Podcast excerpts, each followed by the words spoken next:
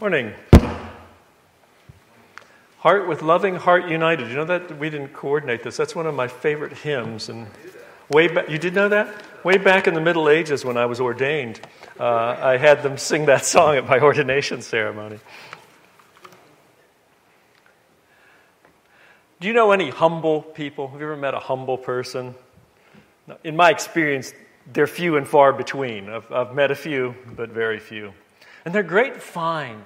If you, if you find a, a friend or a person who's truly humble, they don't have to speak first, they don't have to push first into line. They can listen to others, and when they're listening to you, it, it, seems like, as far as they're concerned, your problems are every bit as important as their own problems. They just simply aren't about themselves all the time. All the, they aren't always demanding their rights. They don't seem to work that way, or their privileges. Um, don't seem to have this craving for recognition or, success. They're, they're, just humble that way, aren't full of expectations, no, no sense of entitlement. Well, all I can hope is that some of it wears off on me someday. I can try to emulate them, but it just I am not a humble soul by nature. Everything I just listed is a, is a good conduct, I'm afraid I'm, I'm like the foil. I'm the, the opposite in some ways. Now, to get a hold on this idea of what humility is, let's, I mean, to understand it biblically. So, well, let's, what's the opposite of humility? So, we'll put humility here and its opposite there. Uh, and we'll do that by looking at the seven deadly sins. The seven deadly sins, if you're not familiar with them, is a very traditional way of looking at, at sin in the Christian church as a Christian view. And at the very top of the list of the seven deadly sins is the sin of pride. Uh, you might say that pride is the, you know, humility's here, pride is, the opposite. It's, it's everything, everything the other is not. Now, each of the seven deadly sins has a, a kind of a a solution in a virtue. And you have a, the sin, and then you've got the virtue. So if pride is the problem, I think I switched hands here. If pride is the problem, humility is the answer. It's the key to unlock the stranglehold that pride can put you in. That's one way of looking at it. And pride is at the top of the list of sins because most of our other sins feed upon it, or, or, or it spring from it, you might say. It's the most difficult sin of all to overcome. And humility is our main weapon. But humility doesn't come automatically and easily to much of any of us. Pride will take us away from God, and humility will lead us to God. And so then it's not surprising that the Bible teaches a Christian to be humble and to work on this thing called humility. But that raises a question right away, which is like, how do you do that? if it's not a natural endowment, how do you acquire it? Uh, and the short answer to, my, to that question, if, if I can do this, is that, that you work on it or you, you approach it by changing your thinking, correcting your thinking, and committing yourself to a new way of looking at things.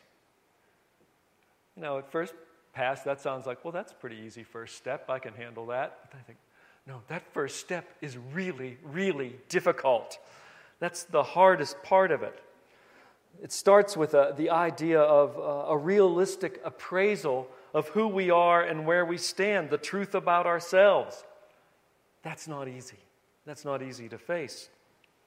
Well, you know the old thing counselors always say, right? You know, admitting you have a problem is the first step to getting better. So we'll see how this goes. Because we are not humble, most of us. Let me just think about this just socially on, on the earthly plane here. We're experts anytime we give our opinion, aren't we? Well, if you don't believe me, just look at Facebook. Uh, the newest game on my Facebook, anyway, is to, it's like a game of the king. Who can call the other person stupid first? As if if you got to the top of the hill first, that, that must surely establish your claim. The other person's the idiot. if it only worked that way, right? You just have to be quick on the draw. Well, we might concede. I mean, the average person probably concedes that somebody knows something they don't know. like you know how to put the roof on your house or how to uh, fill a cavity or you know pull out your appendix or fix your car i mean they might know things you don't know but face it you know you have better common sense you, you, you have better judgment than they have uh, uh, you have the gift of insight well you see how that always means that you will put yourself in first place because no matter what they know you know more about what they know than, than what they, or how to use it or, or how it is applied. You know this better than they know. Well, we're not humble. And I think, you know, as I said, look at Facebook, you'll see that we speak first and we speak harshly. We get in line first and we're pushy. We reason that we have the right to be angry or even violent when somebody crosses us. And when we're, when we're insulted, we have the right to kind of retaliate. Those aren't the acts of humble people. Now, one of the things that, that makes this pride and humility dynamic so thorny and really ought to be terrifying to us is that if you force yourself to act humble when you're not, in other words, you're artificially humble, then you use that as just more evidence of your own superiority, don't you? Oh, what a wonderful person I am. You know, please, I'm magnificent, uh, generous, forgiving, kind. I serve people. I, I, won't give you an autograph, I'm far too humble for that. Uh, but you see, this is why pride becomes so difficult for people because uh, uh, as you do good things, then it, pride seizes hold of those good things and makes you prouder and prouder of yourself. So it seems like there's no solution to this pride humility dilemma if it's just a question of um, forcing yourself to act humble if you're not humble. Uh, artificial humil- humility is actually a real danger to you for that reason. You can see how pride could cause great damage in the world, but think about what does it do to us spiritually? As I said, pride leads you away from God and humility will lead you to him. Why is pride such a spiritual enemy? Why did the church so long ago and for so many centuries say pride's at the top of the list of all the sins? Why is it so grave?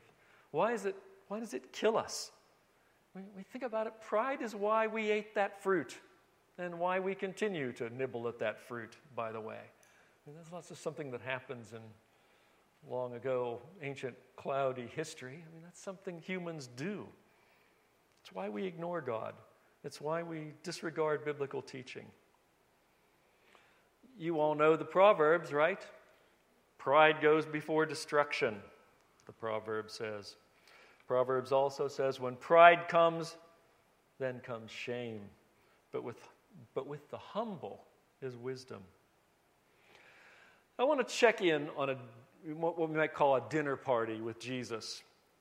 Uh, stories told in Luke chapter 14. And uh, we'll call it a dinner party, but we'll have to tweak that a little bit as we get into it. But uh, I don't think the host could see it coming at this big event, but pride becomes the lesson for the day.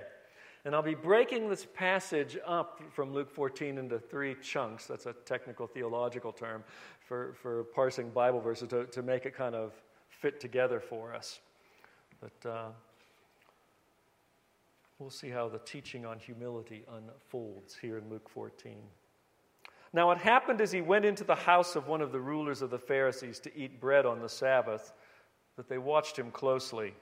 And behold, there was a man before him who had dropsy. And Jesus, answering, spoke to the lawyers and Pharisees, saying, Is it lawful to heal on the Sabbath? But they kept silent. And he took him and healed him and let him go. Then he answered them, saying, Which of you, having a donkey or an ox that has fallen into a pit, will not immediately pull him out on the Sabbath day? And they could not answer him regarding these things. Now, I'd like you to focus in that section of chapter 14 on the phrase, they could not answer him. Because they couldn't answer him, you might say the teaching erupts or the teaching follows. Now, by way of just background, this is a Sabbath meal that he's been invited to, and uh, a modern Orthodox observant Jew wouldn't. Um, they have the idea of you don't light a fire on the Sabbath, so you don't cook things on the Sabbath. You have a bunch of dishes you can fix ahead of time uh, that, that, don't involve cooking. If you've ever heard of cholent? If you haven't, you should try it sometime. It's good. Uh, uh, it's one of these dishes that can be, you know, kind of kept over and then eaten on, on the Sabbath. Um, I don't know how this was practiced in Jesus' day exactly, but I do know and have read, read from substantial sources that a Sabbath dinner was a big deal. It was not a, uh, uh, it was meant to be a celebration. It was not meant for austerity or any kind of, you might say, Mennonite uh, simplicity in this meal at all. It was the time to show off and bring out the good stuff. And uh, Sabbath was regarded as a weekly holiday, not a, a drag to sit around and just not do anything. And a guest to one of the, the big Sabbath meals where the prestigious went, this would be considered something of an honor to go. And uh, that's because this hip thing that's recording me is on my hip, and I keep hitting it with my elbow. That's, if I could time it just perfectly with my points, it would really be interesting. But it would be sort of like the, the flop, though, like the, the, the joke that crashes to the ground or something. It wouldn't work. Anyway, the, back to the subject at hand here. Uh, there's a person also invited to the, the Sabbath meal who has, uh, is the victim of a disease. Um, and the New King James Bible called it dropsy. We kind of know what dropsy is an old fashioned term, even in English at this point. Uh, it's very hard to discern what the diseases are. Um, coming from, from you, know, two, cent, you know, two millennia ago. Uh, it's, it's a water retention problem, one way or the other. And it can have disfiguring effects because your body holds on to its water. And so, you know, your face drops. The Greek word has this idea of kind of a disfigurement that comes from it, probably because your face gets all puffy and weird. But uh, in modern terms, in terms of medicine, it, it could be connected to the idea of congestive heart failure. And so it's, it's fatal, you know, or you know, it might either start in, in congestive heart failure or end up there. So it's a water retention issue. Well, should Jesus heal this poor victim of disease on the Sabbath? And he does. And I wonder what the host and guests are thinking. The passage says they were watching him closely to see what he would do. And many assume, actually, that there was a sinister intent in the invitation to Jesus to this meal. Uh, in other words, there was a hidden agenda there, and maybe they were going to try to deliberately get Jesus into trouble once he got there. Um, I don't know that the, the man with dropsy, the man who's diseased here, wasn't actually part of a setup. It's possible. It's not, I don't think, paranoid thinking. it's a, a, good way of looking at the, the scriptures here. Uh, one way or the other, though, Jesus appears, at least the way the story's told, to have dispensed with all social niceties, with all sort of, I'll play along with the game here, with what you're trying to do with your secret agenda. And he very openly and bluntly, uh, you know, at this, this meal, challenges the guests and heals the man. Now, what's that got to do with humility? You think, well, did I start preaching this from the wrong end of the passage here? What's it got to do with the subject at hand? Well, Jesus goes on to tell them this parable, and I assume after the healing, kind of, you know, they didn't eat with they didn't eat with forks or things back then. They lay around a triclinium, you know, a three-sided table, but it, so everybody drops their food and is they're leaning in to hear what Jesus has to say. All eyes are on him. So he told a parable to those who were invited when he noted how they chose the best places, saying to them, When you are invited by anyone to a wedding feast, do not sit down in the best place, lest one more honorable than you be invited by him. And he who invited you and him come and say to you, Give place to this man. And then you begin with shame to take the lowest place. But when you are invited, go and sit down in the lowest place and when he who invited you comes, he may say to you, Friend, go up higher. Then you will have glory in the presence of those who sit at the table with you. For whoever exalts himself will be humbled, and he who humbles himself will be exalted. Now, just as I had you focus on that phrase, they could not answer him, I want you to focus on this phrase Friend, go up higher. Now, why this parable? Why now? What does it have to do with the healing that just took place? In other words, what, and what do either of them have to do with, with humility, our topic at hand? Well, I don't think it would be good Bible interpretation to say, well, the first episode is about compassion for humans versus a legalistic understanding of the Sabbath. Uh, but now, since Jesus has got the mic, he's just going to zing him with another parable that has nothing to do with anything that's related to what just, what just happened. No, these things are carefully connected in the Gospel of Luke, and you might ask, why? Well, in the parable, we've switched to a wedding feast. You invite, you know, when you're, or, you know, in the, the teaching, you're switched to a, a wedding feast. So I think we're talking then about the kingdom of God. And when you're talking about the wedding feast of the kingdom of God, God is the host. And who does God focus on here? Um, on the rich guests? The ones who crowded to the best places? Those who, for whatever reason, uh, or does he look at for those who, whatever reason, took the lowest places? Either they were forced to or they just felt that was their place. And who would be in the lowest places? Could that include those who carry the, the burdens of, say, chronic disease and health problems and maybe even disfigurement? There are so many things that will break a human being or cripple a life. And God cares greatly about those who are past the point of even being able to fake it. They can't put up a facade. They are, their situation is one of humility, and they can't pretend it's otherwise. But those who came to establish their own status at a social event and to take their supposed rightful place in a pecking order at the party, they were about to be humiliated well, this diseased individual, this broken individual, gets not just the attention, but healing. Truly, his life is restored to him. I'd say it's wrong not to connect the episodes in this chapter. It would be just as wrong to assume that Jesus is giving social etiquette advice here, let alone giving the, the guests a strategy for getting ahead by scamming the humble system. In other words, you know, I'll pretend I'm humble for a while so I'll, I'll get moved up and then I'll really be glorious. That's not Jesus. That's not the point of the parable here. Whoever exalts himself will be humbled, and he who humbles himself will be exalted. There is something very deep in that message. God is the one who can elevate you, God is the one who can lower you. Jesus begins to elaborate further then in verse 12. But once again, I don't think he's giving just social advice. You know, there were proverbs, incidentally, that the Jews would have all known, especially the, the Pharisees and scribes who were present, uh, that would have given this kind of advice about uh, taking a lower place than, than um, you might want to as, as a means of social behavior. Uh, they would have known all that, but Jesus is obviously bringing something much bigger into play. He's after more. The guests are prodded to think differently about the kingdom of God, what it takes to get there, and what it means to be there, and how to think about how God works in this world. Then he also said to him who invited him, When you give a dinner party or a supper, do not ask your friends, your brothers, your relatives, nor rich neighbors, lest they also invite you back and you be repaid.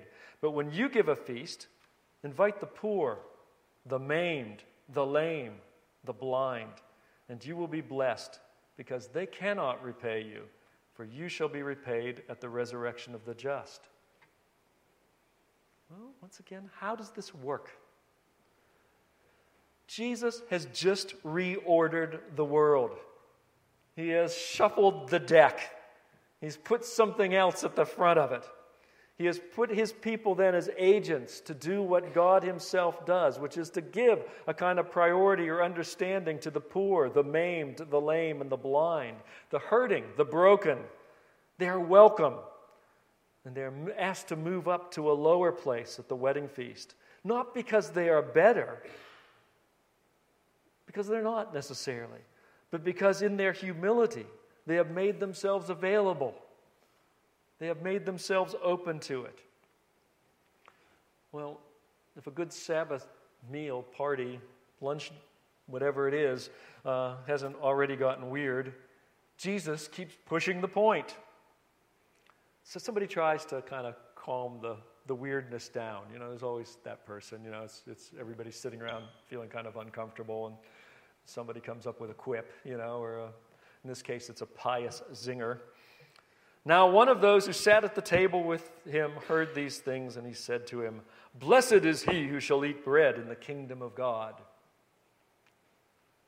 Indeed, that's the right response.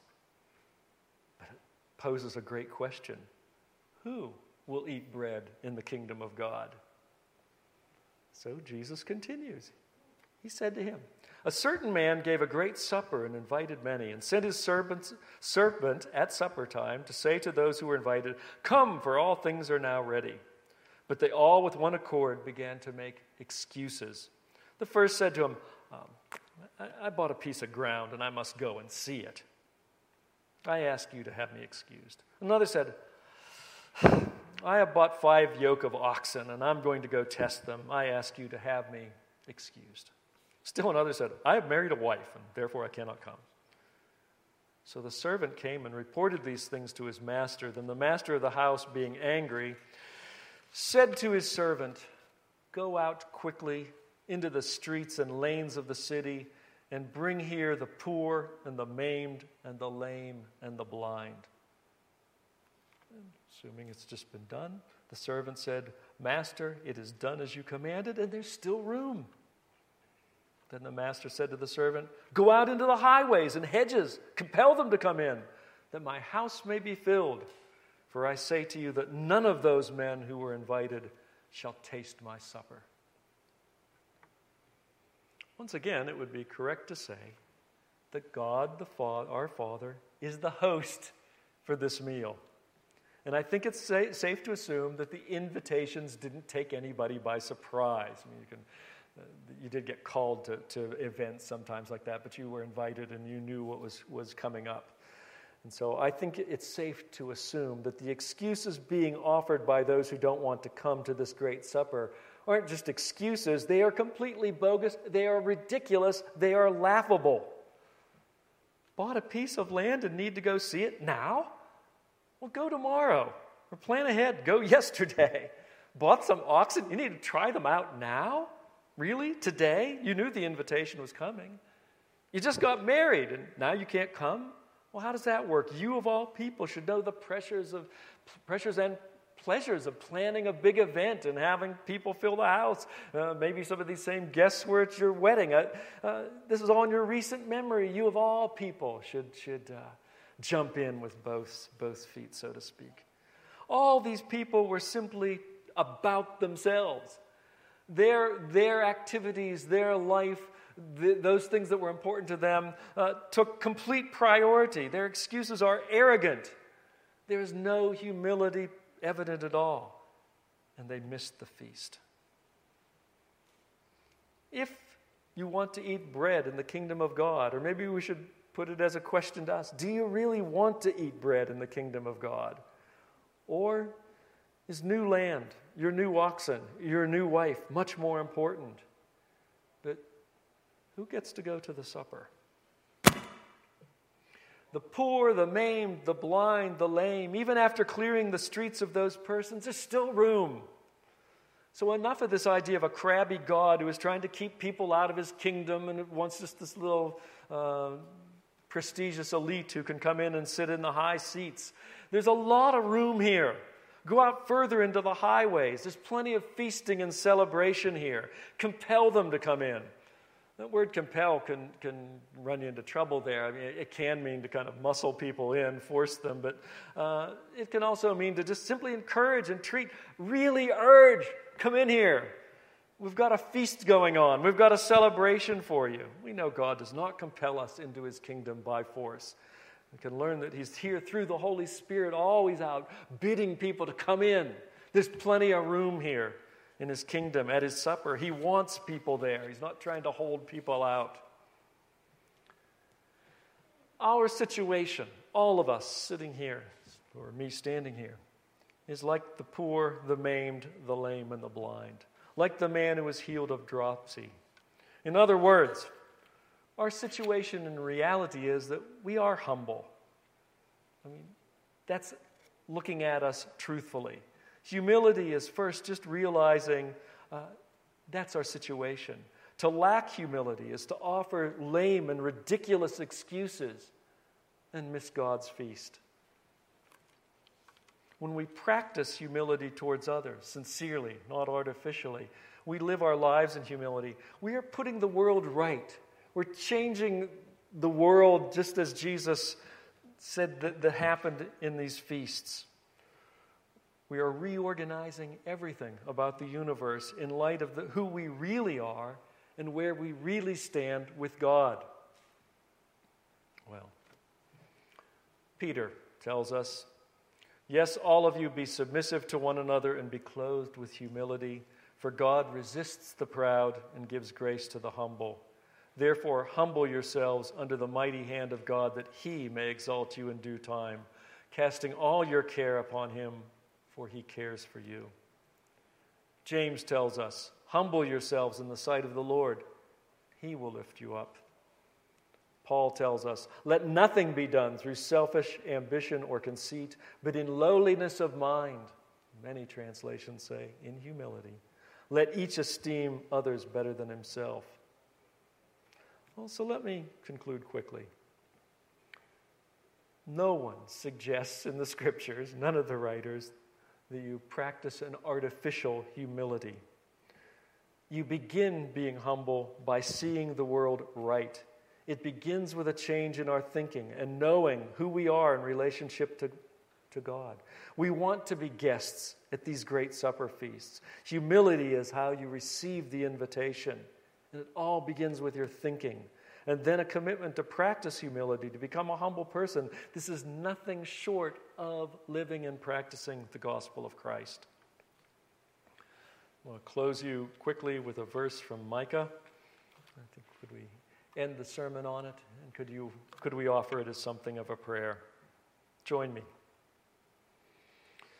He has shown you, O man, what is good. And what does the Lord require of you? But to do justly, to love mercy, and to walk humbly with our God.